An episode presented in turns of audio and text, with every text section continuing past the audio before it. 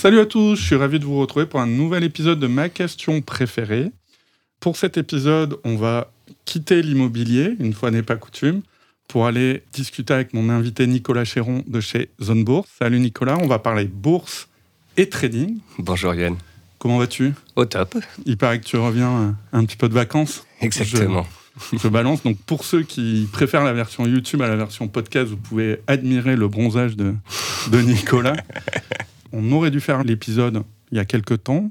Ça tombe plutôt bien puisqu'aujourd'hui les marchés sont un peu plus compliqués. Donc c'est bien aussi d'être là et faire de la pédagogie quand ça va moins bien que, que vendre la hausse où tout le monde peut le faire et c'est assez facile.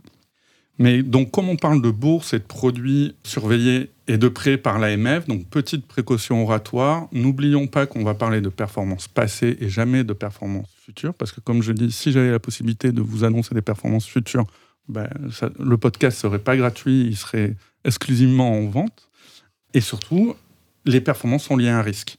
Donc, grosse perf signifie gros risque. Voilà, et dernière chose, dernière préco oratoire, ou plutôt conseil, s'il vous plaît, abonnez-vous à la chaîne, à la fois sur euh, podcast, abonnez vos amis de force. Vous pouvez, moi, c'est ce que je fais à chaque, euh, à chaque apéro, je suis relou, je dis, t'as un iPhone, tu connais Apple Podcast, tac, Allez hop. je le mets, voilà. Euh, je pousse pas le vice à mettre des commentaires, mais ça, vous pouvez euh, effectivement mettre des commentaires, ça aide à la chaîne à se faire connaître. Ben, on attaque pour euh, les gens qui n'auraient pas Twitter. Qui est Nicolas Chéron? Un investisseur passionné. Je commence du début. Oui. Ton parcours, euh, et après on, on décrit un petit peu Zone Bourse et ce que vous faites chez Zone Bourse. Alors écoute, moi j'ai 37 ans. Euh, ça fait maintenant 20 ans à peu près que je suis les marchés financiers. J'ai deux petites anecdotes en fait pour mes débuts. Lorsque j'avais 16-17 ans, une personne de ma famille a travaillé dans une société qui l'a cotée en bourse. D'accord. Et à ce moment-là, on m'a intéressé un petit peu à ça. J'ai eu mes premières actions euh, boursières. Euh, ça s'est très mal passé, mais c'était euh, une très bonne leçon. La société est toujours cotée ou... Non, non, non. Deuxième aventure, j'avais euh, hérité d'un petit peu d'argent. Mon banquier a tout placé en l'an 2000 et j'ai perdu 50% sur euh, des produits de placement théoriquement euh, plutôt safe. Et je me suis dit, si un banquier peut perdre 50%, je vais peut-être essayer de le faire par moi-même. Peut-être que je ferai moins pire. Mm. Voilà. Et euh, c'est comme ça que j'ai commencé à étudier la bourse. Puis quand j'étais en école de commerce, j'ai eu mes, mes premiers cours. Quand je suis parti en enfin, faire Erasmus au Danemark, j'ai eu un professeur qui était euh, pas mal sur les marchés financiers. J'ai commencé à trader mes premières Mm. actions totales. Et voilà, j'ai j'ai fait et marketing et, et, et finance et analyse. Euh, j'ai commencé avec un peu de marketing chez Fortuneo, qui est un courtier qui, Mm. est, qui est- qui est toujours C'est quelle présent. période à peu près hein Là, on est en 2006. D'accord. Donc ça Donc, fait euh, euh, t'as- 15 ans maintenant. T'as vite été bisuté. C'est ça. Après, je suis allé chez zonebourse.com, euh, un des sites de référence euh, de bourse en France, où on m'a euh, formé, analyse technique, analyse fondamentale, conseil boursier, euh, compréhension et éducation surtout du lectorat euh, bah, au, au système des marchés. J'étais assistant d'un gérant en 2008. On a réussi à faire moins 1. Euh, une année où le CAC a fait moins 50. Donc on était, on plutôt. C'était, euh, Action européenne Action européenne, small cap, small et mid cap, voilà. Et il était assez dynamique sur son portefeuille et on a réussi donc à, à sauver les On a bien meubles. bossé, hein. Je suis retourné chez Zone Bourse en 2009-2010 puisque c'était un des associés de Zone Bourse où j'ai fait mes armes. Ensuite, je me suis dit que ce serait peut-être pas mal de monter à la capitale pour, euh, pour travailler euh, dans des, dans des grosses boîtes. Je suis rentré chez euh, FXM, Forex Capital Market, qui à ce moment-là était le leader mondial sur l'échange. Ouais. Alors, je pense qu'on en parlera, mais ça faisait partie d'une mode à cette époque-là, le forex. Voilà. Mhm. Et euh, il y avait énormément de gens qui faisaient du forex. Y Pour, avait pour, les gens qui ont connu l'avant Netflix où il fallait euh, streamer des séries, euh, on, était on avait souvent le pop-up de, de dans publicité. Dans, le forex. C'est ça, c'est ça. Il y a eu euh, vraiment l'époque forex, un peu Far West, euh, effet de levier de sang, euh, trader les monnaies, parfois avec des mouvements euh, très erratiques. D'ailleurs, c'est parce qu'il y a eu un énorme décalage sur l'euro franc suisse à une époque que ce courtier s'est retrouvé en difficulté. C'était un des plus gros mouvements monétaires euh, sur euh, l'euro franc suisse, puisque la Banque nationale suisse avait retiré à ce moment-là ses protections, son floor, on appelle ça, à 1,20. Je me rappelle comme si c'était hier. Je Puis ensuite, euh, bah, j'ai été démarché par un concurrent qui m'a appelé à ce moment-là, qui m'a dit Bon, on sait que tu adores ton entreprise, mais là, c'est peut-être temps de sauter du bateau. Donc, je suis allé travailler pour un courtier euh, anglais, CMC Markets, qui était spécialisé sur les produits CFD. Donc, après le Forex, il y a eu effectivement cette mode du CFD, contrat pour la différence, qui permettait. à Paris? Euh, C'était à Paris. Eux étaient en Angleterre et il y avait un bureau parisien. Et euh, toujours mon métier, que ce soit chez Zonebourg, chez FXM, chez CMC Markets et d'autres, c'était l'éducation. C'était euh, réussir à mettre des mots, à expliquer succinctement euh, à monsieur et madame tout le monde ce qui se passait, que ce soit sur les indices, les monnaies, les matières premières, les actions, faire de la démocratisation, de la pédagogie, euh, expliquer les règles de savoir-vivre, savoir-faire en quelque sorte sur les marchés, comment sécuriser ses positions, comment ne pas être en risque, pas être en levier. J'ai fait ça pendant des années. J'ai voulu revenir sur le marché action, qui était quand même mon marché de prédilection, et puis un marché que je trouvais un peu plus fair, un peu plus qualitatif pour euh, les clients pas ou peu d'effets de levier, soutenir des sociétés, suivre des aventures entrepreneuriales, avoir euh, des informations euh, très complètes et pouvoir donc faire une analyse assez poussée. Je suis allé chez Bink, qui était un courtier euh, hollandais, qui a été racheté ensuite par Saxo Bank, ça bouge toujours hein, mmh, chez les courtiers. Et avec grand plaisir, je suis revenu chez Zone Bourse. Voilà, il y a un an et demi. Zone Bourse qui est passé d'une société où euh, en 2006, 7-8, euh, on était 5-6 euh, dans les bureaux en mode start-up jeune en t-shirt à une superbe boîte, 30 personnes, des sites internationaux en anglais, en italien, en allemand, en espagnol, plusieurs millions de visiteurs uniques, plusieurs milliers de clients. Donc si je simplifie, Zone Bourse, c'est un média?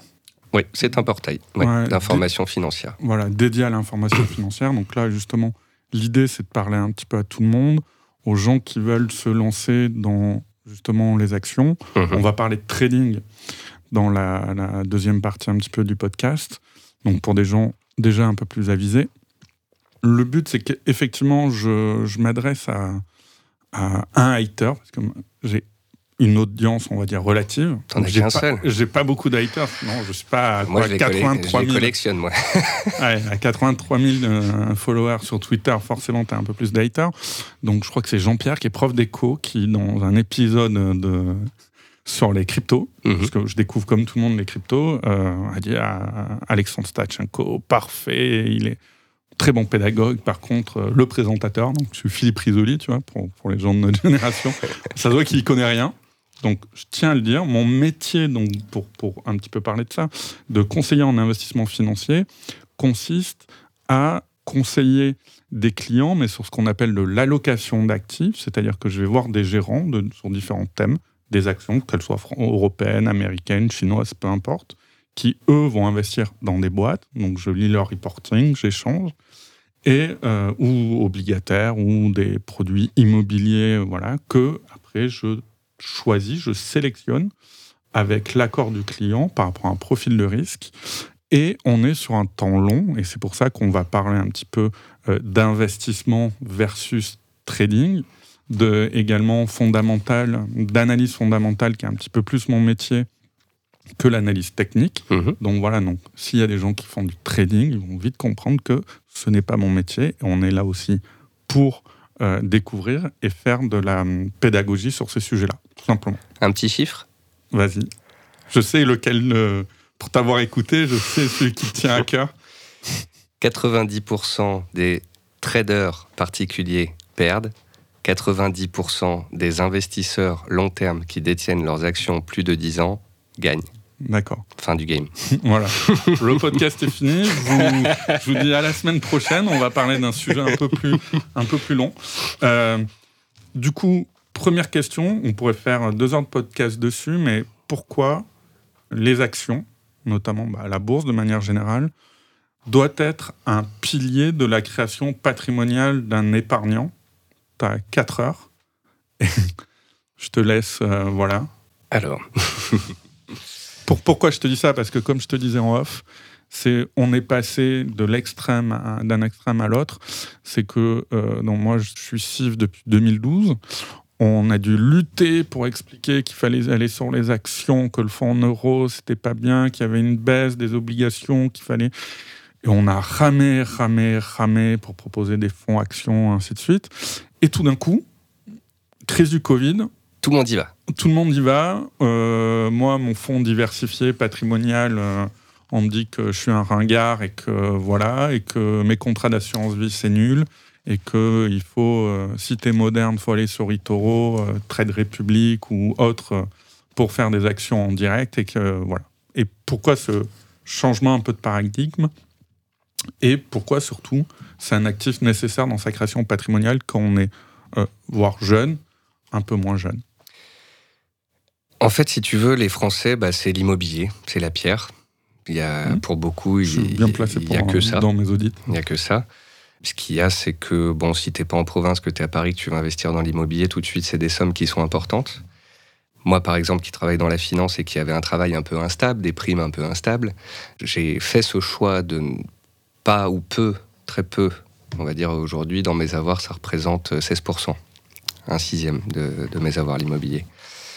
J'ai préféré pas m'endetter et pas euh, me mettre en risque parce que je voulais avoir cette euh, liberté, cette agilité de pouvoir quitter un travail sans me dire que je pourrais, euh, voilà, pas continuer de rembourser mon prêt, etc.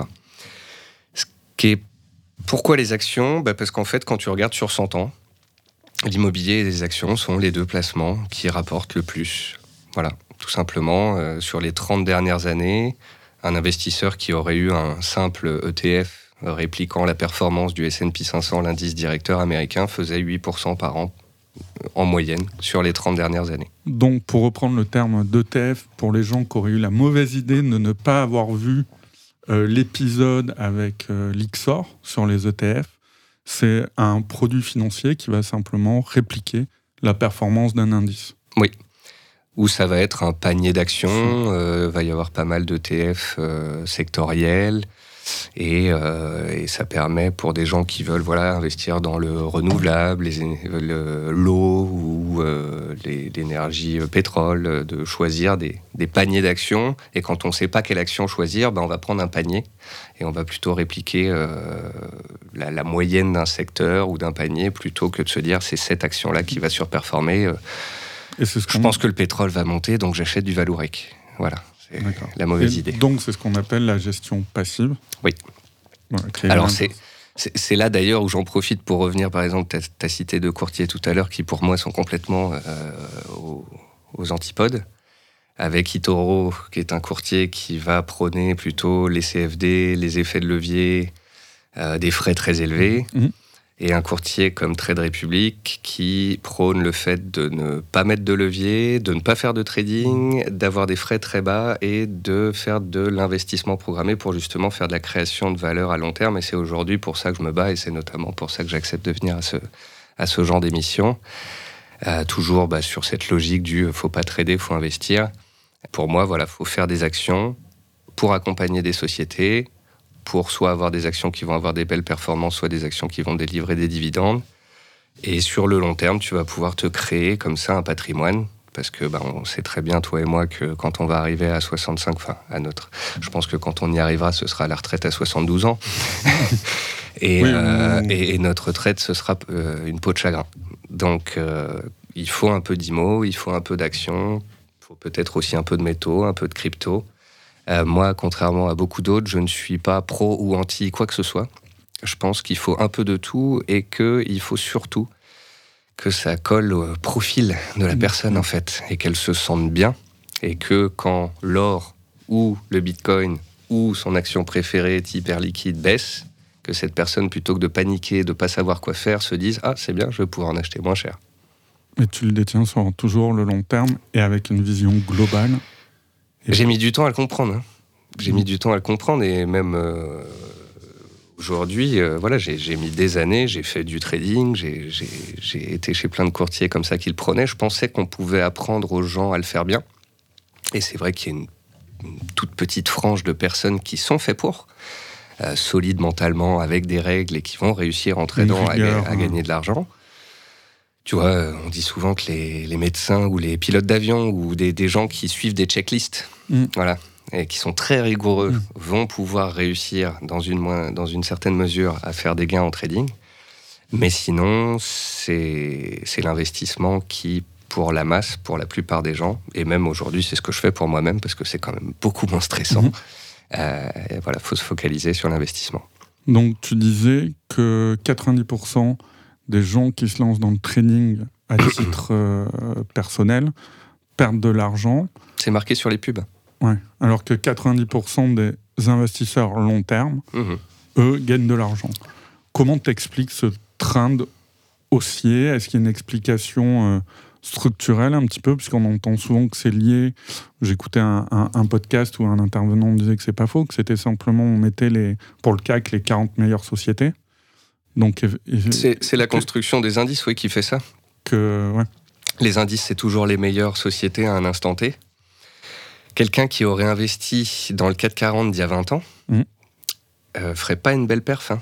parce qu'il aurait du France Tel, euh, il aurait euh, des boîtes qui, qui soit ne codent plus, soit ont perdu 80%. Alors que quand on va investir dans l'indice, eh ben, on va pouvoir uniquement suivre ce panier des meilleures sociétés à un instant T dans le temps. Et étant donné qu'on est dans un monde capitaliste et dans un monde en croissance, tant qu'on sera dans un système de croissance sur le long terme, les indices seront aussi sur le long terme. C'est pour ça que les Américains disent euh, stocks only go up. Mmh. Et c'est pour ça que. Mais pas toutes. Oh, bien sûr. Mais si tu as une vision euh, globale, là, on est sur un train dossier. Ouais. Le vrai sujet, moi, la question que j'ai, que ce soit des clients qui veulent investir dans un fonds, peu importe lequel, ou des actions au nominal, est-ce que c'est le moment? Donc ma question c'est, est-ce qu'on peut effectivement gérer le market timing, c'est-à-dire, euh, bien évidemment, tout le monde le sait qu'il faut acheter quand c'est bas et vendre quand c'est haut, mais euh, qu'on sait que ça sera plus bas que la veille, j'en sais rien. Qu'on sait que ça sera, est-ce que ça sera plus haut demain et qu'il faut que j'attende de vendre demain? Est-ce que toi, tu as des outils, des méthodes pour déterminer ça? Non, non, non. Il y a une phrase qui dit euh, Time in the market est supérieur à timing the market. Ça veut dire qu'il vaut mieux passer plus de temps dans le marché, subir les hausses et les baisses, que d'essayer de sortir quand c'est haut et de rentrer quand c'est bas. Parce que c'est extrêmement dur. Alors oui, il y a des périodes où je vais réussir à, surperformer, à sortir un peu en haut, à revenir un peu en bas, etc. Mais c'est aussi parce que c'est mon métier et que je suis dedans tout le temps. Ouais, ça, ça c'est un vrai sujet. Est-ce qu'on peut vraiment faire du trading en side business, c'est-à-dire euh, à côté de son, son boulot ou c'est juste un full bah Les gens maintenant regardent leur, leur, téléphone même quand ils sont aux toilettes, donc euh, ils ont l'impression qu'en fait ils peuvent tout suivre de près. Mais euh, non, non, je pense que il faut vraiment se dire. Il y a plein de statistiques là-dedans si tu rates, je crois, les 10 meilleures séances de l'année, euh, ta perf, elle est nulle. Et souvent, ces 10 séances de hausse, elles arrivent après des fortes chutes. Donc si t'es pas rentré au point bas ou dès la première euh, remontée, euh, la première séance de remontée, et que t'as pas joué ce mouvement de, de, rebond technique après une frayeur, tu rates toute la perf. Donc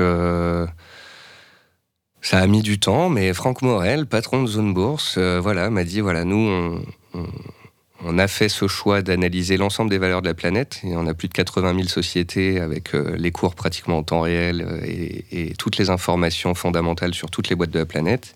On essaye d'en choisir 20, 30, 40 en fonction de son portefeuille, de l'argent qu'on a, de la pétence qu'on a, de l'envie de diversification qu'on a. Et le but, c'est pas d'essayer de rentrer ou sortir c'est d'avoir en permanence des sociétés de qualité dans son portefeuille, où sur chacune on a eu un plan, une idée à la base, et où si et seulement si il y a un gros mouvement dans le secteur, il y a un changement fondamental dans la société, un changement de PDG, un produit qui va mal ou autre, on sortira de cette décision d'investissement.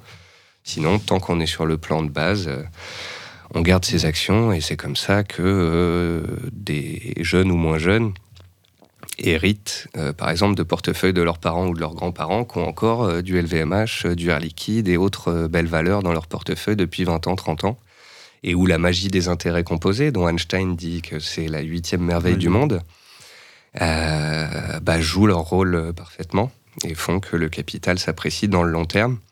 Et quand tu prends un graphique des 30 ou 40 dernières années, tu te rends compte que, bah oui, il y a des crises, il y a des baisses de 30-40%, mais elles sont lissées. Et au final, euh, bah, ces cracks sont plus des moyens d'acheter des actions moins chères pour la suite que de flipper et de sortir complètement de la bourse. Question que tu m'as posée aussi, tu m'as dit, est-ce que c'est le moment pour acheter? Je voulais pas dire euh, à l'instant T, hein, sur, euh, on enregistre. euh, Mais il y a une phrase qui est, enfin, il y a un proverbe chinois qui dit euh, le meilleur moment pour planter un arbre était il y a 20 ans, le second meilleur moment c'est aujourd'hui. Voilà. Et je pense qu'en fait, à partir du moment où quand tu rentres sur le marché, à un instant T, tu mets pas tout ton capital, mais tu vas plutôt lisser tes entrées, il Mhm. n'y a pas de, il y a pas de bon moment. C'est tout le temps le bon moment. Si tu commences aujourd'hui et que les marchés continuent de monter, tu es content parce que ça monte. Si tu commences aujourd'hui et que ça baisse, tu te dis c'est bien, j'ai encore de l'argent, je vais pouvoir en acheter plus bas. Et donc, c'est ça qui change tout, si tu veux, par rapport au trader et l'investisseur. Le trader, il se dit Ah, je suis pas dans le bon sens, euh, qu'est-ce qui va se passer demain, etc. L'investisseur qui met progressivement de l'argent et qui se constitue un patrimoine, lui, quoi qu'il se passe, il est content. Il Et- continue d'accumuler des parts de sociétés de qualité. Et quand, non, là, je te demandais quand rentrer et quand sortir. Souvent, moi, je m'aperçois dans, dans les audits des clients ou quand je suis des clients sur le long terme, en fait, c'est un aléa qui te fait sortir. C'est parfois, bah, tu as enfin trouvé euh, la, Un appartement euh, acheté, ou- un super coup à faire. Tu as un pote qui te propose un projet, et ça a été mon cas de monter un cabinet en gestion de patrimoine. Bah, J'ai vendu des actions Mhm. euh, pour financer. euh, voilà. Donc en fait, oui, la sortie, c'est vraiment des aléas. Mais là où je vais me faire l'avocat du diable, donc ce que tu décris, c'est ce qu'on appelle le DCA, le Dollar Cost Average. Donc, Acheter progressivement tous les mois, tous Voilà. les trimestres. sauf que moi, j'ai un sujet dans mon métier de conseiller en gestion de patrimoine, c'est que je travaille sur deux éléments qui sont ce qu'on appelle le flux du Mhm. client, c'est-à-dire combien d'épargne il est prêt à mettre par rapport à son revenu. Et en France, en général, c'est des salaires mensuels. Donc Ouais. voilà. En général, ça, c'est de la théorie, mais pourquoi pas on dit qu'il faut avoir 50% de charges fixes, euh, 30% d'argent plaisir et 20% d'épargne. Mhm. Donc à partir de là, tu peux épargner. Et là, je suis d'accord avec toi, le DCA est logique. Tu peux pas faire autrement de toute façon que comme ça. Ouais. Et le vrai problème, c'est, mettons, quelqu'un qui a hérité ou qui a une prime, qui a du capital. Le DCA, moi, je me suis toujours posé la question de dire, OK, les clients me le posent, euh, me posent cette question euh, régulièrement. C'est donc, OK, j'ai compris qu'il fallait lisser mon entrée. On va dire, je sais pas, j'ai, euh, mais c'est facile, euh, 12 000 euros. Ouais. Voilà. Donc le DCA va dire, je rentre euh, 1000 euros chaque début de mois. Mhm. Sauf qu'aujourd'hui, dans un contexte d'inflation, mon, le- les 1000 euros consacrés au mois de décembre, bah, forcément, vont avoir subi un an d'inflation. Ouais. Donc, que, est-ce que je peux vraiment faire? Et là, c'est avec 12 000, donc imagine avec 120 000. Ouais. Et avec 120 000, tu pourrais dire Ah non, mais il faut surtout pas les splitter sur 12 mois, il faut les splitter sur euh, 24, 36, euh, et ainsi de suite. Donc, c'est. Voilà, moi, c'est la limite que je vois au DCA quand je vois Mhm. des enveloppes. euh, Oui, des grosses enveloppes, oui. Ouais. oui, oui. Euh, J'ai pas de solution euh, parfaite hein, là-dessus. Après, quelqu'un qui, qui là hériterait et aurait euh, pas mal d'argent, je lui dirais de pas mettre tous les œufs dans le même panier. Ouais, bien sûr. Moi, j'aime bien toutes les classes d'actifs. Et je pense qu'il est pas mal d'avoir un peu d'IMO, un peu d'actions, enfin même une bonne partie d'actions, et puis un peu de crypto pour, les, pour euh, ceux qui ont envie de vibrer. Et puis moi, j'aime beaucoup les métaux précieux, tu vois.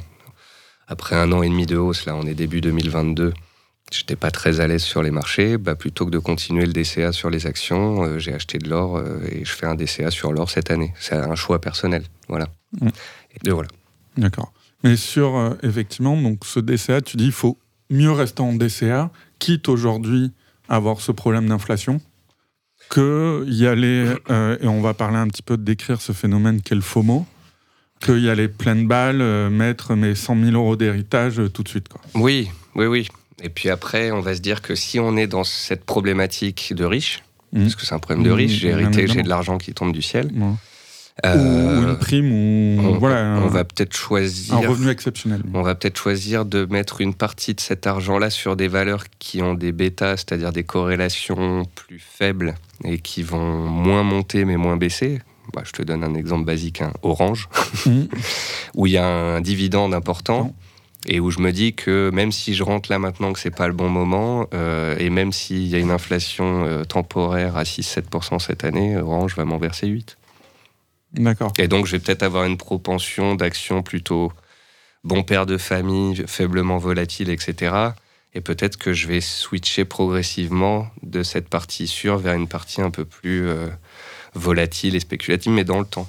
Au fur et à mesure dans le temps, donc Ouais. là, en fait, tu fais un versement, un premier versement un peu lourd, on va dire entre guillemets, C'est ça. sur quelque chose, et après tu, tu bifurques sur du DCA, sur des valeurs un, un peu De plus croissance. Ouais. qualitative euh, qu'on D'accord. aura identifié. ouais. Ok. Euh, je répète, ce n'est absolument pas un conseil. Ah oui, oui, oui. Et puis moi, je, moi, je dis ce que, ce vos- que je fais. tu Voilà. vois. Et c'est absolument pas un conseil, donc vous êtes libre d'appliquer ou pas ce qu'on dit, d'analyser par vous-même. Et ça, c'est important de le dire, on ne conseille rien euh, dans ce podcast. J'ai vu que tous ceux qui étaient pro quelque chose ces 15-20 dernières années Mhm. se sont toujours plantés à un moment. Oui, oui, Si t'es full action, si t'es full métaux, full crypto ou autre, tu te prends une baigne. Alors que quand tu es diversifié en différentes classes d'actifs, IMO, actions, matières premières, etc., tu vas mieux dormir le soir. Tu parlais de dividendes. Hmm. Donc, tu peux nous expliquer un petit peu euh, la notion de dividende, pourquoi on parle d'indice dividende réinvesti? Et Parce que tu disais qu'il y a 20 ans, celui qui avait placé euh, sur le CAC n'avait pas forcément gagné d'argent. Ouais. Mais est-ce que c'est toujours aussi vrai s'il a réinvesti ses dividendes au fur et à mesure Et après, ma dernière question sur le sujet va être ok, je réinvestis le dividende, mais est-ce que c'est pas, et ce que dis souvent un copain qui, c'est son dada, les j'embrasse Julien Impérial qui, nous écoute. euh, C'est oui, techniquement, mais Madame Michu, euh, son dividende, comment elle fait pour le réinvestir si une action coûte, euh, je sais pas, Apple aujourd'hui, des montants stratosphériques? Est-ce que les euh, 100 ou 150 euros de dividende, c'est dans la théorie qu'on va souvent Bon, il y a beaucoup de questions là. Ouais. Euh, tout le temps d'y répondre.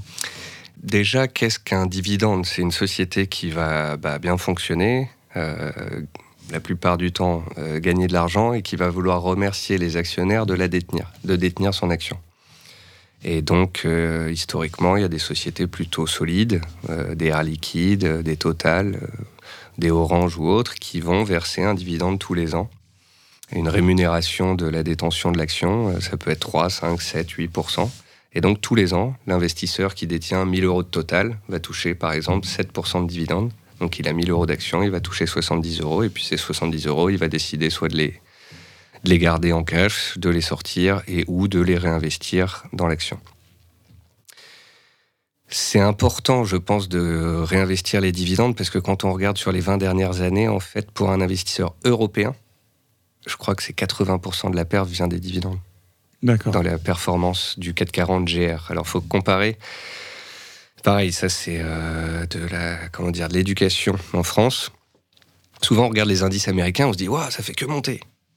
Et puis, quand on regarde le CAC, on dit oh, le CAC il est revenu à son niveau de l'an 2000. Euh, Mm. Euh, on a entendu là, que le CAC passait euh, ses plus hauts historiques Mm. euh, l'année dernière. Donc, Monsieur, Madame Michu qui écoute euh, la télé se disent Oh bah ça veut dire que l'actionnaire qui a acheté du 440 à En 7000 2000. points en 2000, il vient tout juste de retrouver ses sous. On a bien raison de ne pas avoir acheté des actions, Jean-Michel. Mhm. En fait, bon, c'est c'est un- une mauvaise utilisation de l'indice.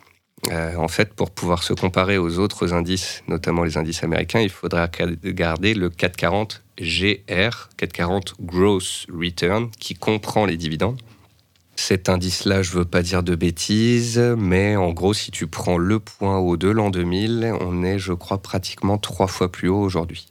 Donc, même si en l'an 2000, tu es rentré au plus haut de la bourse, sur de l'indice, Si tu as réinvesti tes si tu as réinvesti, si tu as gardé, si tu as fait long terme, tu as fait une très belle performance euh, sur, les, sur les 20 ans qui viennent de passer. Et, euh, et voilà, j'essaie de redorer un peu le blason de la bourse. Quelqu'un qui a investi en l'an 2000, qui a gardé ses actions, qui a fait du réinvestissement, etc., a fait une très belle performance et n'a pas tant que ça à envier aux indices américains, parce qu'il ne faut pas non plus oublier le côté euh, fiscalité. Mm. Quand tu investis sur des actions américaines, tu gagnes 100, tu vas payer euh, tes 30% euh, d'impôts sur les plus-values. Euh, sur des actions françaises ou européennes, on va se très mettre souvent dans un PEA le PEA, qui est une enveloppe fiscale où vous avez une exonération d'impôts. si on détient plus de 5 ans. Voilà. Donc, euh, donc souvent les gens, enfin aujourd'hui, disent Ah ouais, ouais, ouais, je vais sur les actions américaines, c'est plus rapide. Oui, sauf qu'il faudra que tu fasses 30% de performance de plus que ce que tu ferais sur la France pour commencer à gagner un euro supplémentaire Alors, je me fais l'avocat du diable. T'aimes bien, hein? Oui, et, et c'est pour ça que dans le podcast, euh, c'est un petit peu. euh, J'allais balancer le nom d'un. De, de. Sois gentil. Comment dire, non pas de podcast, mais de. De, de- de- on va dire, de vidéos qui reçoit des confrères et des concerts où c'est les questions au gouvernement. euh, Alors, comment vous avez fait cette perf Ah, Vous êtes fabuleux, merci. C'est normal quand tu fais payer les invités d'être un peu sympa, ce qui n'est pas le cas ici, donc je peux, je peux être peux aussi méchant que, que ce que je veux. Non, pour euh, se faire l'avocat du diable, simplement quand tu disais que bah, les actions américaines, maintenant, tu peux les jouer au travers euh, d'ETF. Et il y a des ETF sur les actions américaines que tu, peux, mettre, en dans PEA. ton PEA. Voilà. C'est vrai. C'était la petite. euh, Bien vu. voilà, c'était simplement pour que pas recevoir de texto de. De nous dire qu'on n'a pas De- été de- complet de- sur la question. Oui, non, même de Lixor ou Amundi en me disant euh, t'es sympa, mais on se bat à évangéliser les tes clients, à leur expliquer ça, que c'est PEable. Donc voilà, c'est dit. Et encore une fois, il faut les deux, je pense. Exactement. Des Une actions diversification européennes. géographique. Et voilà, diversification géographique, diversification en termes aussi de monnaie, Mm. euh, par des actions en dollars, d'autres en euros. Et euh, différentes zones, différents styles. euh, toutes les grosses sociétés technologiques aujourd'hui sont américaines, pas françaises. Et pour revenir effectivement sur cette idée de ce qu'on appelle dans notre jargon du stock picking, savoir choisir les bonnes actions plutôt que d'avoir une gestion totalement passive. Le sujet aussi, et c'est le problème euh, que moi je vois, c'est un peu le frein aux ETF, c'est que parfois, très souvent, euh, bon là ça va être, on va me donner tort vu que les GAFAM ont dévissé. Mais souvent, au lieu de faire du S&P 500, j'avais dit, hein, j'achète les lettres euh, de GAFAM Ouais. et je fais encore mieux que le S&P 500 C'est vrai. ou j'achète le luxe sur euh, le CAC, Oui. je fais mieux que le CAC, tu vois. Ah que bah, mieux c'est que clair l'ETF, que- que- Voilà, il y a des secteurs quand même qui drive euh, qui, voilà, beaucoup les indices. Quoi. Le luxe pèse plus de 30% du CAC et a représenté, je crois, plus de 50% de la performance du CAC depuis 18 mois. Ouais. Donc si tu n'avais pas de luxe, t'étais mal. Ouais, voilà, donc euh, c'est... Et c'est pour ça qu'on n'est absolument pas dans une science dure. Ouais. Qu'on est, pour moi, vraiment dans une science molle et qu'il n'y a pas de vérité, on peut pas être péremptoire. Et encore une fois, c'est à chacun à faire son avis. À faire son avis. On peut passer peut-être à des mots, des termes techniques que quand les gens vont vouloir regarder euh, tout ce monde de l'investissement en bourse, peut-être du trading. On parle de FOMO, de FOMO, de gamification, de voilà. Tu peux nous parler un petit peu de tout ça? Alors, il y a deux, il y a deux mots euh, anglais qui ont beaucoup tourné ces derniers temps, c'est FOMO et TINA. TINA, c'est le the- There is no alternative. Ça veut dire que bah, il n'y a pas de rendement, il y a peu de rendement sur les obligations, euh, l'or ça rapporte rien, euh, les taux sont très bas, donc il faut aller sur euh, les actions. Et c'est ce qui explique en partie pourquoi les actions ont été autant soutenues ces dernières années, et notamment pourquoi elles ont été aussi soutenues après le Covid. Mhm. Parce que bah voilà, il y a du cash injecté en partie par les États et les banques centrales, les gens ont du cash, donc pas d'alternative, on va sur les actions, et c'est ce qui explique qu'elles soient montées aussi fort. Et c'est ce There is no alternative qui a aussi engendré le fameux FOMO. Le FOMO, c'est le Fear of Missing Out. C'est la peur de manquer le mouvement. Et en fait, c'est très intéressant parce que c'est de la psychologie. Pourquoi je dis que c'est très intéressant la psychologie? C'est parce qu'en fait, ça fait 20 ans que je fais de la bourse, 20 ans que tous les deux ans, pour des hausses ou des baisses, on nous dit oui, this time it's different. Et cette fois-ci, c'est différent. On peut pas, on peut pas regarder le passé. Les taux sont différents, les politiques monétaires sont différentes, etc. Oui, mais les marchés sont régis par la psychologie des investisseurs. Les investisseurs sortent quand ils ont peur et qu'on est en bas, alors que c'est l'inverse, faudrait acheter. Mhm. Et les investisseurs vont faire du FOMO, vont courir après le papier, vont acheter des actions et les faire monter et engendrer souvent des excès haussiers, des euphories. Et une fois qu'on aura atteint l'euphorie, on va euh, rechuter assez souvent. Et c'est pour ça que quand tu regardes le mouvement haussier post-Covid, 2020 on monte régulièrement, 2021 on monte régulièrement, et fin 2021 sur plein de belles valeurs, on s'envole littéralement. Et euh, début 2022, on se prend un petit peu la claque parce que bah, on a été trop trop vite. En bourse, les excès sont corrigés par des excès. On est passé d'un excès de peur à un excès d'euphorie. Et de cet excès d'euphorie, là, ces dernières semaines, on est en train de revenir à quelque chose d'un peu plus euh, normal et tempéré. avec une réalité, euh, retour de réalité qui, qui est quand même importante. Et c'est ce FOMO, c'est ce FOMO qui Alors c'est- je crois que le marché sur lequel fonctionne le mieux l'analyse psychologique, et donc euh, aussi l'analyse technique, puisque l'analyse technique traduit la psychologie des investisseurs euh, par des, des, des formations graphiques, c'est les cryptos, où il est Ouais. extrêmement difficile en, mettre- en fait de mettre une valorisation sur une crypto. Euh, moi, je parle plutôt de... C'est un peu religieux, mais c'est un peu la croyance des investisseurs de dire euh, tel projet, dans 10 ans, euh, sera beaucoup plus gros qu'il ne l'est aujourd'hui. Hmm. Et ils peuvent pas forcément t'expliquer par A plus B ni par des calculs comme on peut le faire sur certaines actions pourquoi ça vaudra plus cher. Et euh, Oui, c'est de la croyance. hein. c'est de la croyance. Donc la partie fondamentale sur les cryptos, à mon sens, pour 90%, 95% des investisseurs, bah, elle est inconcevable, impossible. Mais on a la croyance et ensuite, c'est seulement la psychologie qui va faire les mouvements de marché. Et on voit que sur les cryptos, ça, ça marche beaucoup comme ça, par excès. Quand on est tout en haut, les médias en parlent, euh, Twitter en parle, YouTube en parle, il y a des pubs de partout. Et du coup, les petits jeunes, monsieur, madame, Michu, tous ceux qui faisaient pas de bourse foncent et achètent euh, les mouvements une fois qu'on est bien parti à la hausse, se font coincer en haut. Une fois qu'on a perdu 50%, ils ont utilisé parfois des effets de levier, ou même sans effet de levier, quand tu prends moins 50 ou moins 70% sur le Bitcoin, ce qui arrivait quand même euh, 8 fois en, en 10 ans, bah, tu sors. Et puis c'est là que ça repart dans l'autre sens. Donc, euh, Et, tu parlais de cet effet média aussi. Moi, j'ai l'impression, pour, pour t'avoir dit en début de podcast, que je me suis battu pour faire venir des gens sur les actions. Maintenant, c'est des gens qui m'expliquent mon métier, euh, voilà, et que on parlait un petit peu de toutes ces applications qui, Ah oui, la gamification. qui- la gamification, qui font que effectivement, aujourd'hui, c'est beaucoup plus simple, c'est beaucoup plus ludique. Et que voilà, que quand moi je parle de contrat d'assu- d'assurance vie, ou pire, j'ai fait un épisode ce matin sur le plan épargne retraite Avec des unités de compte où on peut mettre des actions et c'est un vrai produit dédié à mon avis qui a vraiment qui a une philosophie pour une, notion de durée forcément à, Ouais, ouais. à- à mettre beaucoup d'actions sur ce genre de support tu vois je passe pour euh, vraiment un- le roi des boomers là, pour Ouais. le coup Mhm. Ouais, j'en ai ouvert un il n'y a pas longtemps. tu vois et, et du coup les, les... toi tu as vu un dans, chez Zone Bourse, vous avez un petit peu des stats sur euh, l'âge peut-être des boursicoteurs qui a chuté, qui a... Alors oui, il y a eu des études AMF qui sont sorties. Chez Zone Bourse, on a pu le constater aussi sur le lectorat. Sur Twitter aussi, j'ai des statistiques. La moyenne d'âge est descendue de 15 ans. Ah oui, Ah Avant, ouais. c'était 50, maintenant c'est 35. ah oui. J'ai fait un sondage à un moment sur Twitter. Je crois que j'ai euh, 25% de mon lectorat qui avait moins de 25 ans. J'ai halluciné. C'est une super nouvelle. C'est génial. Parce que si tu veux, pour, tout- pour tous les professionnels qui vont pouvoir euh, tondre beaucoup de, oui, mais de moutons. En fait, c'est- génial et on va voir aussi que c'est génial, mais dans une dans un environnement sain. Et on va voir qu'avec la gamification et le manque de disclaimer et les paillettes, euh, on n'est pas dans un environnement sain. C'est ça le problème. Moi, je suis très heureux parce que il n'y a jamais eu autant de jeunes qui se sont intéressés à l'investissement. Aux États-Unis, c'est dans l'ADN d'investir en bourse et il y a énormément de gens qui ont leur retraite et puis euh, leurs euh, avoirs au quotidien qui sont en bourse. Ils ont cette culture d'investir dans des sociétés, de faire de l'argent, de gagner de l'argent. En France, ça fait 20 ans qu'on tape sur euh, les patrons du CAC, les dividendes, les méchants actionnaires, nanani, nanana, truc complètement débile. D'ailleurs, je parle pas de politique, je suis pas plus de gauche ou de droite, même si j'aime bien plus les idées de gauche que du capitalisme.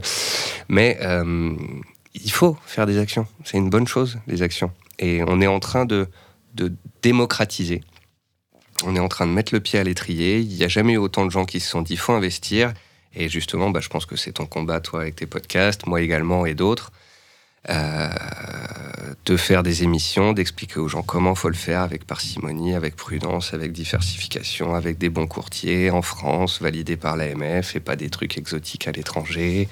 Et, euh, et donc, c'est une très bonne nouvelle parce qu'il y a plein de monde qui veut faire de la bourse. Alors, le pendant de ça, c'est que généralement, quand tout le monde se met à la bourse, on s'en prend une belle et, Ouais. et qu'on en perd une bonne partie. Et que dans le monde d'aujourd'hui où tout le monde y va à coups de levier parce que ben, on se dit qu'on va extrapoler les gains en faisant des effets de levier, Pour expliquer un petit peu l'effet de levier, L'effet de levier, tu as 10 000 euros sur ton compte action Mhm. et tu vas pouvoir euh, emprunter en quelque sorte à ton courtier et pouvoir acheter 20 000, 30 000, 40 000, Quand tu fais du seuil de règlement différé, du SRD sur le marché action, tu as un levier de 5. Quand tu vas chez des courtiers un peu plus exotiques, c'est 10 ou 20. Quand tu vas chez des trucs chypriotes ou, ou chinois, euh, c'est 100 ou 200. Quoi. Donc forcément, quand tu as mis 10 000 euros sur ton compte et que tu prends un effet de levier de 100, tu as une position de 2 millions, le marché perd 0,5%, ton compte est cramé. D'accord. Quand tu n'as pas d'effet de levier que tu as 10 000 euros, si le marché perd 30%, tu as perdu 3 000 euros, mais tu es toujours là. Et il y a une règle qui dit que tout investisseur ou trader peut survivre tant qu'il a de l'argent sur son tant qu'il a un capital en fait. Oui. Donc euh, vraiment les effets de levier, il faut il faut éviter. Ce qui va pas, c'est l'univers actuel. C'est euh, les mecs qui font des vidéos sur YouTube. euh, comment j'ai gagné 2000 euros aujourd'hui? Euh, Comment j'ai fait x5 sur mon capital? Euh, Comment tel euh, crypto a fait x10 Comment sur telle action j'ai pris des options euh, aux États-Unis? Il n'y a jamais eu autant d'options tradées aux États-Unis, mais vraiment dans des, dans des proportions, mais c'est 100 fois supérieur à ce qu'on avait historiquement. Euh, il y a eu des millions de comptes ouverts aux États-Unis. Il y a eu aussi des millions de comptes brûlés aux États-Unis, que Mhm. ce soit sur les actions, hein. que ce soit sur les cryptos en levier, que ce soit sur voilà tous les marchés. Les courtiers étrangers ne sont pas forcément soumis aux mêmes règles. Les petits disclaimers qui disent que tu peux tout perdre, ils sont vraiment écrits tout petits ou ils sont plus là. Mhm. Et quand tu appuies sur un bouton pour acheter chez certains, tu as des petites paillettes. Et même quand tu perds 80%, tu as des petites paillettes. Ouais. Je, je- je lisais une étude sur euh, les cryptos, justement, où il y a eu beaucoup de personnes aux US qui sont venues. C'était du fait de l'absence de paris sportifs, Ouais. du fait que tu n'avais plus de, de compétition ou très peu. Donc, ils avaient plus de quoi euh, parier. Du coup, ils sont partis euh, beaucoup sur les cryptos et il y a eu des gros recrutements, de, que ce soit les devs, les, les bizdev, voilà, plein de personnes qui ont été recrutées du monde du gaming pour, euh, pour euh, un petit peu euh, rendre un peu plus sexy euh, Ah ouais. tout, tout, tout. Ah bah il y a eu des, des grands golfeurs, des grands basketteurs américains qui en 2020, quand ils n'avaient pas de taf, faisaient des pubs pour tel ou tel courtier, disaient qu'il fallait investir en bourse. Alors il y a beaucoup de gens qui ont gagné hein, grâce à ça, Mhm. mine de rien, qui ont gagné sur les cryptos, qui ont gagné sur les actions, et ça a fait venir beaucoup de monde. C'est une bonne chose. Mais quand on connaît la nature humaine et l'envie de faire mieux et l'envie de surperformer de la plupart des gens, on sait que ça finit au final pas bien. Oui. Voilà. Et pour revenir un peu sur cette dualité euh, trader professionnel versus euh, ton patrimoine privé, moi je le vois et ça me fait toujours sourire. C'est euh, des clients qui, qui ont une activité financière, pas forcément en gestion de patrimoine, que ce soit en LBO ou voilà. Et, et j'ai passé avec des copains en plus sur ces sujets-là, des vrais sujets. Pourquoi je dois prendre de l'effet de levier immobilier? Mhm. Et il avait du mal à, à conceptualiser pour lui, alors que son métier, c'est vendre de l'effet de levier en LBO toute la journée dans sa banque d'affaires. Et, euh, et voilà, et c'est ça qui est intéressant, que dès que c'est ton argent, et c'est pour ça que bah, les chirurgiens ont dit on n'opère pas quelqu'un de sa famille, Ouais. c'est pareil, un, un trader professionnel va avoir forcément... Certains vont percevoir ça comme du je, je m'en foutisme, mais, mais grosso modo, quand c'est pas ton argent, tu as plus facilement une possibilité à moins être dans l'affect Ouais. que quand c'est le tien. Donc, euh, effectivement, ça, c'est des biais cognitifs qui sont importants. Et puis, euh, c'est quoi les courtiers américains qui ont cartonné le, courtier qui s'est coté en bourse? Coin, Il y a eu Coinbase Robinhood, non? Et Robinhood. Ouais. Robinhood. Robinhood, c'est magnifique. Les mecs, ils vendaient les flux de leurs clients à des fonds d'investissement pour qu'ils se mettent en face. Donc, on utilisait les données du retail, puisque les courtiers savent que depuis. Alors, tout à l'heure, j'ai dit que c'était marqué sur les pubs. En fait, pour tous les courtiers CFD régulés par l'AMF en Oui. Europe, quand on voit les pubs sur les, tournées sur Internet, il y a marqué ce trimestre 64, 74, 82% de en nos typo, clients, pas forcément très grande, mais au moins, Ouais. ça a le mérite d'y être. parfois en bleu clair sur du bleu foncé. Mhm. Euh, mais il y a marqué 75% ont perdu ce trimestre. Alors les gens me disent parfois, ben oui, mais tu dis 90% dans tes interviews. Ben oui, mais 75% tous les trimestres, tu te doutes bien qu'au bout de 2-3 ans, euh, ça fait 90, voire plus. hein. C'est peut-être même plutôt 95%. Et Robinhood, CoinHouse, euh, Coinbase, euh, voilà, tout ça, c'est des, des, des courtiers qui ont proposé des, des effets de levier euh, assez importants. Et il y a eu des, y a eu des vrais carnages hein, sur. alors, je prends là quelquefois les, les, les- les exemples des cryptos parce que c'est ce qui m'a le plus choqué. Mais en gros, quand le Bitcoin est repassé de 65 000 à 33 000, qui a perdu 50%, il y a un moment donné où il y a des news avec la Chine, avec Elon Musk qui dit ouais, on n'accepte plus le, le, pas le Dogecoin, mais le, Bitcoin. Et là, en fait, il y a ce qu'on appelle un, un, mouvement de marché de liquidation. Mais c'est des millions de comptes pour des milliards de dollars qui juste évaporés. C'est terminé. Les comptes, ils sont brûlés, ils sont à zéro et la personne ne peut plus trader derrière. Donc, euh, et, et combien de potes à moi m'ont dit Nico, t'as fait combien cette année? 30% bah, T'es nul. Bah, regarde, moi, j'ai mon iPhone, je suis au shot. je suis à 250% sur mon compte, regarde, regarde. Bon, six mois plus tard, la plupart du temps, ils se sont pris un petit beer market, une petite correction, un petit truc, et puis ils ont compris que ça marchait dans les deux sens. Ils te rappellent dans ces cas-là Oui, on reste, on reste copains. et tu fais un malin plaisir de bah ensuite, leur, je leur... faire sortir le téléphone ensuite, je leur pendant le dîner pour voir où t'en es là bon, Ensuite, je leur envoie des petites podcasts comme ce qu'on est en train de faire ensemble, euh, où je leur explique, voilà, euh, je les ai fait toutes les conneries que tu es en train de faire. J'ai testé. Je sais, j'en ai cramé des comptes. Je suis pas parfait. Hein. C'est un peu comme un grand-père qui dit à son petit-fils de pas fumer. Tu vois, parfois c'est très très très frustrant. Tu dis à des gens, fais pas ça, va pas chez tel courtier, ne te mets pas sur tel crypto ou telle action, fais pas de levier. Et les mecs, ils vont, ils sont obligés de mettre. Tu leur dis, la poêle est chaude. Ouais, tu mets le doigt. Euh. Ils mettent le doigt. C'est parfois extrêmement frustrant. c'est la nature humaine. Au niveau de technique, est-ce que tu peux nous parler un petit peu de tout ce qui est take profit et stop loss? Ouais. Pour, euh, et comment tu mets ça en place pour, on va dire, aider la personne qui ne serait pas dégoûtée après ce podcast du trading mais qui veut, ou parfois dans son investissement, euh, mettre ça en place On l'a dit tout à l'heure, euh, moi je prône la diversification, les différentes classes d'actifs. De la même manière, je prône aussi une sorte de diversification dans le style. C'est-à-dire que si demain tu me dis j'ai 100 000 euros, j'ai envie d'investir 80 000 et trader avec 20, je te dirais why not? Si tu veux faire l'inverse, trader avec 80 et investir 20, là ça va plus me poser problème. Si tu fais du moyen long terme, tu fais des versements programmés, tu fais du DCA, tu sors rarement du marché, euh, ou bien tu te fixes des, trucs psychologiques du type euh, je suis à 100, si je passe à 150, bon bah quand même je vais en retirer un peu pour m'acheter. Euh. C'est pas mal de temps en temps de se fixer un chiffre mental et quand on y arrive de sortir un bout. Souvent quand j'ai des clients qui font des gros gains, je leur dis sortez un bout, payez-vous des vacances. Payez un resto à madame celle qui vous voit sur votre euh, appli toujours à perdre du temps et, à gâcher les week-ends ou autre. Mais le problème du resto, c'est qu'il sera aussi sur l'appli. c'est. Euh, en fait, on peut pas payer le dessert. et euh, voilà, donc parfois aussi, voilà, se payer quelque chose d'important avec un, avec des placements pour se dire j'ai réussi à faire quelque chose. Pour revenir sur le stop loss take profit, voilà, moi je, comprends que des investisseurs veuillent, faire un peu de court terme. Le stop loss, c'est une limite à la baisse, c'est en quelque sorte une porte de sortie, c'est une invalidation technique ou fondamentale du scénario qu'on avait mis en place. J'ai acheté une action à 10 euros, je vise 15 euros. Il y a bien un moment où il va falloir, si l'action baisse, que je dise que mon scénario n'est pas le bon, mmh. que j'accepte de m'être trompé, Peut-être que c'est parce que la bourse baisse, peut-être que c'est parce que le secteur ne va pas bien, parce que peut-être que les résultats ont été revus à la baisse, ou bien que le PDG a été viré, ou bien l'affaire euh, Orpea, ah, où on apprend qui sort un livre. voilà. Et donc, à ce moment-là, il faut une porte de sortie. Donc, le stop loss, ça va être j'ai ma plateforme, j'ai acheté une action à 10 euros, je vise 15 euros, et à 9 euros, ou 8,50 euros, ou 7,80 euros, je vais mettre une barrière.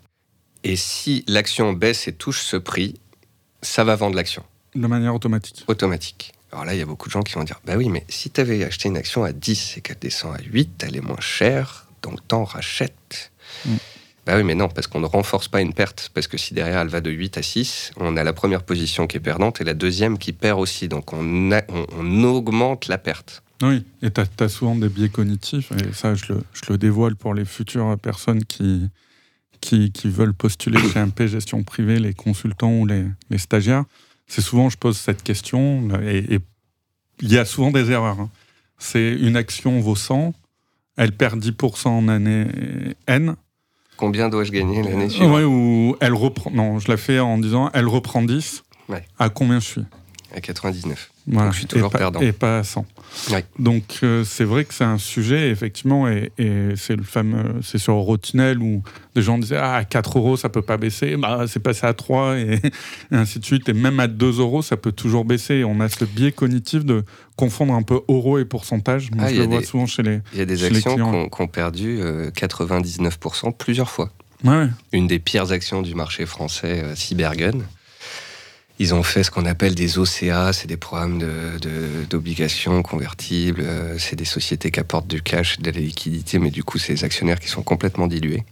Elle a perdu 99% 10 fois ces, ces 8-10 dernières années. Et donc, il y a plein de gens qui arrivent à 1 euro parce qu'ils se disent c'est une penny stock, elle est pas chère. 10 centimes, ils se disent ouais, c'est pas cher. Pour la première fois de ma carrière, j'ai vu des actions cotées au quatrième chiffre après la virgule. 0,0001. Ouais. Et les gens se disent Ah, je peux en acheter un milliard. Imagine, ça va 1 euro. Ouais. Donc, pareil, biais cognitif. C'est pas cher, ça va monter. Alors qu'en fait, et c'est tout mon travail au quotidien, et là-dessus, euh, chez Zone Bourse, on est, on est vraiment dans cette psychologie-là, c'est euh, les bonnes boîtes montent, on achète ce qui monte. Voilà. La boîte, c'est du trend following. En fait. c'est du trend following, soit du trend following sur les cours, soit parfois c'est plus lent, mais c'est du trend following sur le business. Il faut qu'il y ait de la croissance des résultats, il faut qu'il y ait une croissance du business, il faut pas qu'il y ait trop d'endettement, il faut qu'on soit dans quelque chose de qualitatif. Et si on est dans quelque chose de qualitatif, bah on va être un peu plus du coup dans l'investissement et dans le DCA, et on va dans ces cas-là profiter des baisses pour Mm. renforcer, etc. Mais c'est vraiment deux choses bien différentes. Le trading, on va aller sur des actions un peu moins qualitatives, un peu plus volatiles, Mm. un peu plus touchy. On va jouer des scénarios parfois un peu plus court-termistes, un peu plus techniques, un peu plus psychologiques, spéculatifs. Et c'est là où euh, il, faut, il faut des stops de protection et des take profit. Le take profit, bah, c'est l'objectif de cours. De dire j'ai acheté à 10, je visais 15, elle est à 15, je sors. Et c'est pareil. C'est le. Donc tu peux automatiser. Tu si- peux tout automatiser. Tu peux avoir un portefeuille où tu peux partir en vacances. S'il y a un crack demain, un 11 septembre bis ou autre, tu peux dire la partie spéculative de mon portefeuille, j'ai 20 000 euros dedans. J'ai des stops à 10, 12, 14% sur l'ensemble de mes lignes. Si demain il y a un crack boursier qu'on perd 40% sur la bourse comme en 2008, moi je perdrai au maximum 11,3% de l'ensemble de mon capital. Et ça, bah, ça te permet de dormir. c'est- Tu, remarqueras que je dis souvent ça. Non, non, mais c'est pas que j'ai des, j'ai pas encore d'enfants, mais c'est que avec les années, on se rend compte que bah, le stress engendré par euh, le trading euh, permanent, euh, ça bouffe.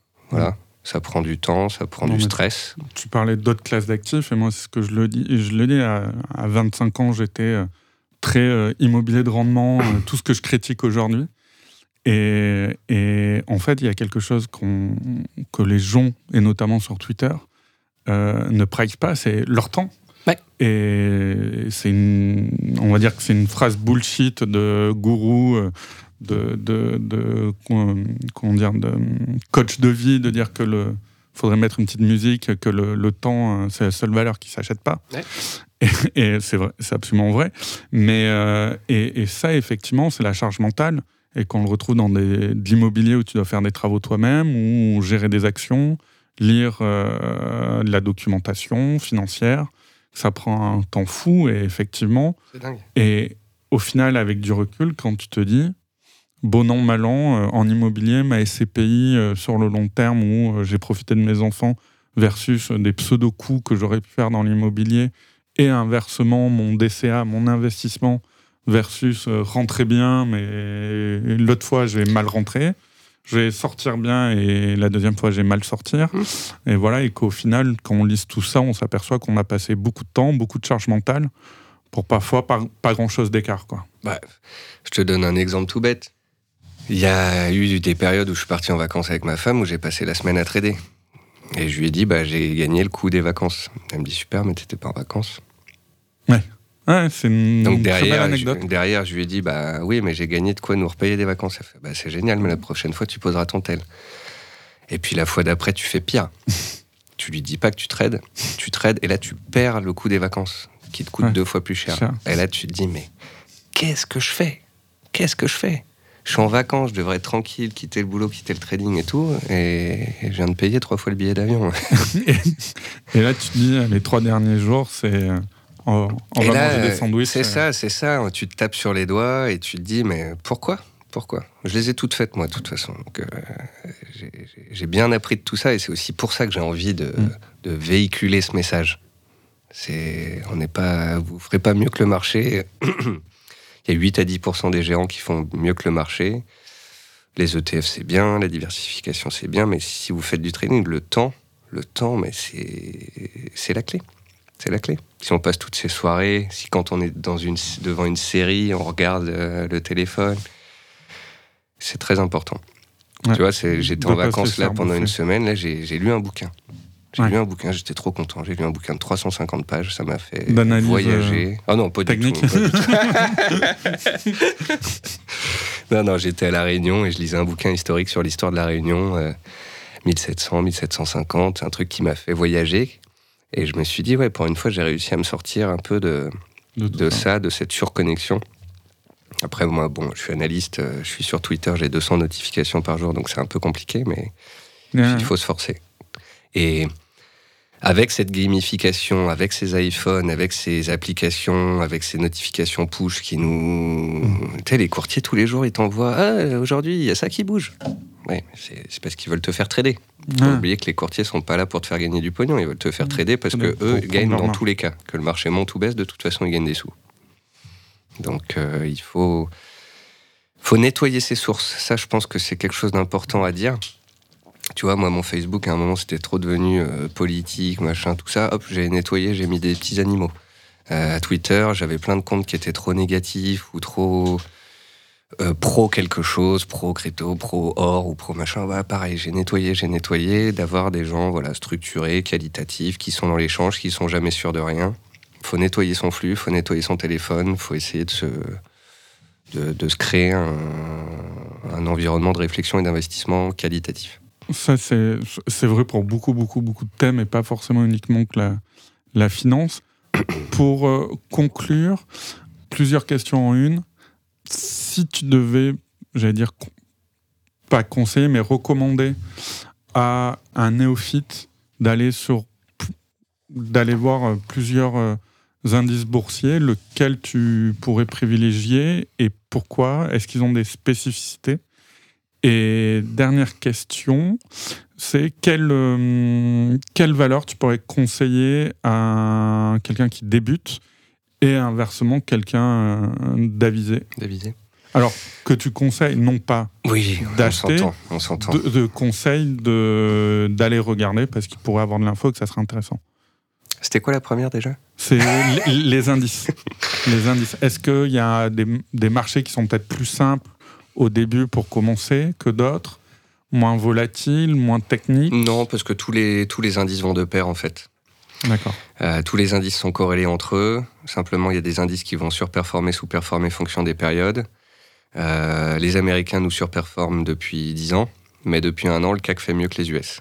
Parce qu'il y a eu une rotation sectorielle assez importante qui s'est faite au sein des marchés, qui fait que les valeurs technologiques, qui sont très fortement montées mmh. post-Covid, ont commencé à reculer, alors que les valeurs de qualité type value ont repris de l'ascendant. Du coup, le 440, Cocorico, a fait mieux que les US l'année dernière, plus 31%, et en ce début d'année, c'est un des indices les plus solides. Donc, restons chez nous, et euh, comme dirait Warren euh, Buffett, euh, bah, faisons ce que l'on connaît.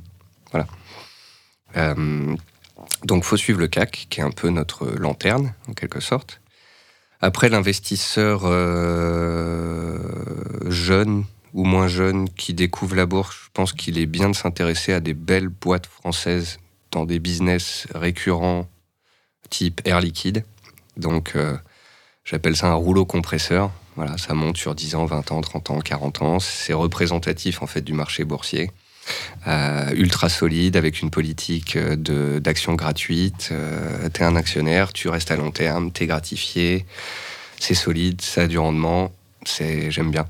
J'aime bien aussi Total.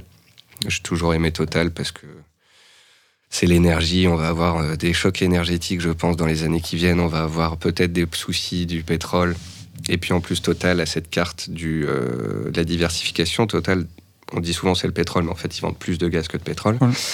Et euh, ils ont un mix énergétique. Ils veulent passer à, à beaucoup plus de renouvelables. À, bah, je voudrais pas dire de faux chiffres. Donc, euh, mais je, je sais qu'ils veulent passer à une part de plus, import- de plus en plus importante dans le renouvelable.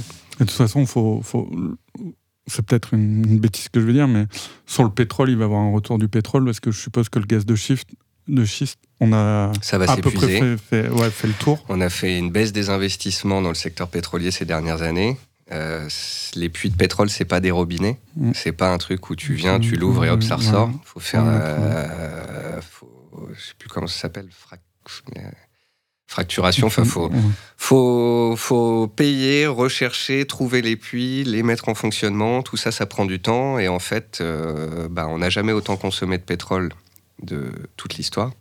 D'ailleurs, c'est assez rigolo parce qu'on est dans une période où on dit qu'on veut faire du renouvelable et qu'on veut développer les parts de renouvelable. Et cette année, on bat le record historique de consommation de charbon de la planète. Mm. Donc, euh, on est dans un grand délire là-dessus. Tout ça pour dire que Total, voilà, c'est bah, c'est les deux, en fait. C'est ça qui est pas mal. C'est que c'est et du renouvelable et du dirty, du pétrole et du gaz. Et il y a du rendement et c'est solide sur le, sur le long terme. Et puis, bon, bah, un géant US, un Amazon ou un Apple qui continuera d'innover, de croquer tout ce qu'il y a autour, Mm. euh, de devenir leader dans des secteurs où ils sont pas, mais où ils ont tellement d'argent qu'ils peuvent acheter tout ce qu'ils veulent. Euh, je suis sûr qu'Amazon vendra des solutions bancaires, des assurances euh, et toutes sortes de services euh, en plus de ce qu'ils ont développé ces dernières années, le cloud, etc. Je suis sûr que si demain le metaverse euh, devait se développer, euh, qu'Apple vendrait les lunettes qui iront bien dedans et qui deviendront leaders dessus. Donc euh, voilà, ça c'est ce rouleau compresseur américain et français. Pour les investisseurs un peu plus chevronnés, alors il y a la galaxie Bolloré qui est intéressante à suivre.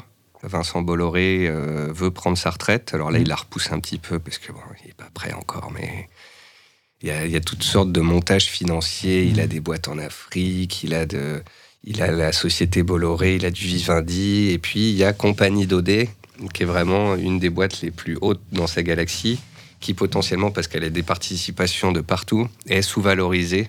Enfin, ne valorise pas vraiment euh, ce qu'- ce qu'elle vaut réellement. Faire value. Voilà. Elle est autour de, plus, 1100, 1200 euros. Et pour certains analystes fondamentaux, euh, si elle devait être sortie de la cote, ce serait pas euh, sous 2500 euros, 3000 euros. Donc il y a peut-être quelque chose à, faire sur ce, sujet-là. Après, qu'est-ce que qu'est-ce qu'on peut avoir d'un peu original euh, Eutelsat, c'est un peu original parce que Drahi s'était intéressé au dossier. Il y avait des rumeurs d'OPA. On est sur euh, les satellites. On est sur une boîte à rendement élevé et à faible corrélation indicielle. Donc, euh, elle a pas mal de cases euh, qui me font euh, l'apprécier. Et puis, si on devait choisir un truc un peu au ras des pâquerettes qui a beaucoup souffert l'année dernière et en ce début d'année, c'est Atos. Atos, en fait, a fait 4 ou 5 profit warnings d'affilée. C'est des avertissements sur résultat. Elle est passée de 100 à 30. Et en fait, là, il y a un changement de gouvernance, un changement de PDG.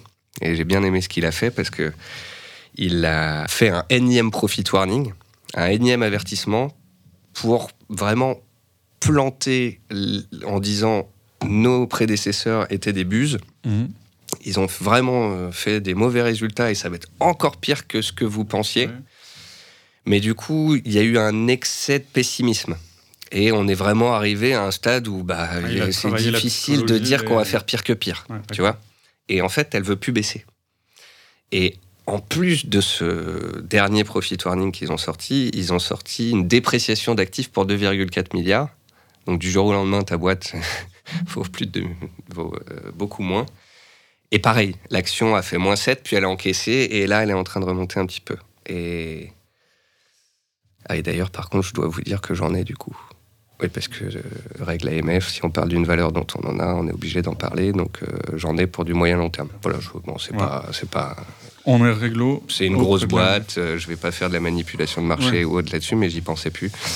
Euh, voilà, c'est un petit pari que moi j'ai fait, qui est, qui est- qui est, je trouve, un pari euh, asymétrique. Mm. Parce que le risque est relativement faible, ou du moins s'ils se plantent et qu'ils n'arrivent pas à délivrer, bah, peut-être qu'elle perdra 10 ou 20%. Par contre, s'ils arrivent à délivrer et que derrière on parle de, de chiffres de reprise, ça peut très vite aller, ça peut aller très vite dans l'augmentation des résultats, des bénéfices, etc. Et donc euh, il y a un ratio risque-gain. C'est ce que je recherche, un risque de 10-20 pour un gain de beaucoup plus. Et donc, c'est ce qu'on appelle un, trade asymétrique, où on essaye de, jouer une recovery sur un dossier qui allait très mal. Bon, là, j'ai vraiment dit tout ce que je faisais. voilà, donc, dernière question, je crois qu'on a, on a fait le tour. Dernière question traditionnelle dans le podcast, une recommandation, euh, tout ce que tu veux, mais pas professionnel? Oh bah moi je m'en cache pas, euh, les gens savent que j'adore le vin. Mmh. Alors on va proposer un peu de vin à, nos auditeurs. Cuiron, c'est un, il, a toutes sortes de, vins dans, dans, il a des Côtes du Rhône, des Châteauneuf du Pape, il a de tout en fait. Il a une gamme qui est assez élargie et ce qui est intéressant, c'est que dans, on le retrouve partout en France, dans plein de cavistes.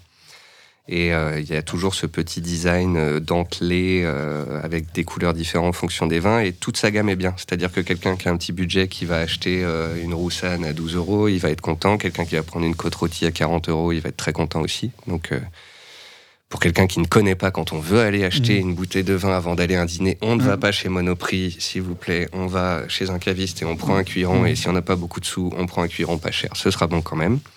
Et puis un soutien à un petit producteur que j'aime beaucoup. Je viens de recevoir des bouteilles. C'est quelques caisses, j'ai cru comprendre. oui. Ça y est, je suis grillé. Alain Mathias. Euh, c'est en Bourgogne.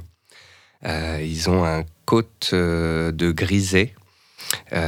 Bourgogne Tonnerre, côte de grisé. ça vaut 14 euros, 15 euros la bouteille.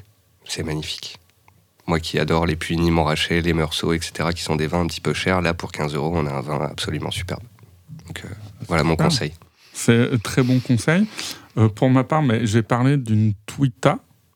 Vu que toi, tu es, un twitto euh, connu, je crois qu'elle a un petit peu moins de, followers. C'est simplement qu'elle lance son podcast sur le cinéma. Mhm. Mélanie Klein, je sais pas si tu follow, ça te parle? Non, mais ça me dit quelque chose. Ouais, elle est très drôle. Moi, je la connais plus pour euh, en Twitter euh, rigolote. Que, Voilà, mais non, non, c'est des petits podcasts de, sur des films. C'est son boulot, elle est critique. Mhm.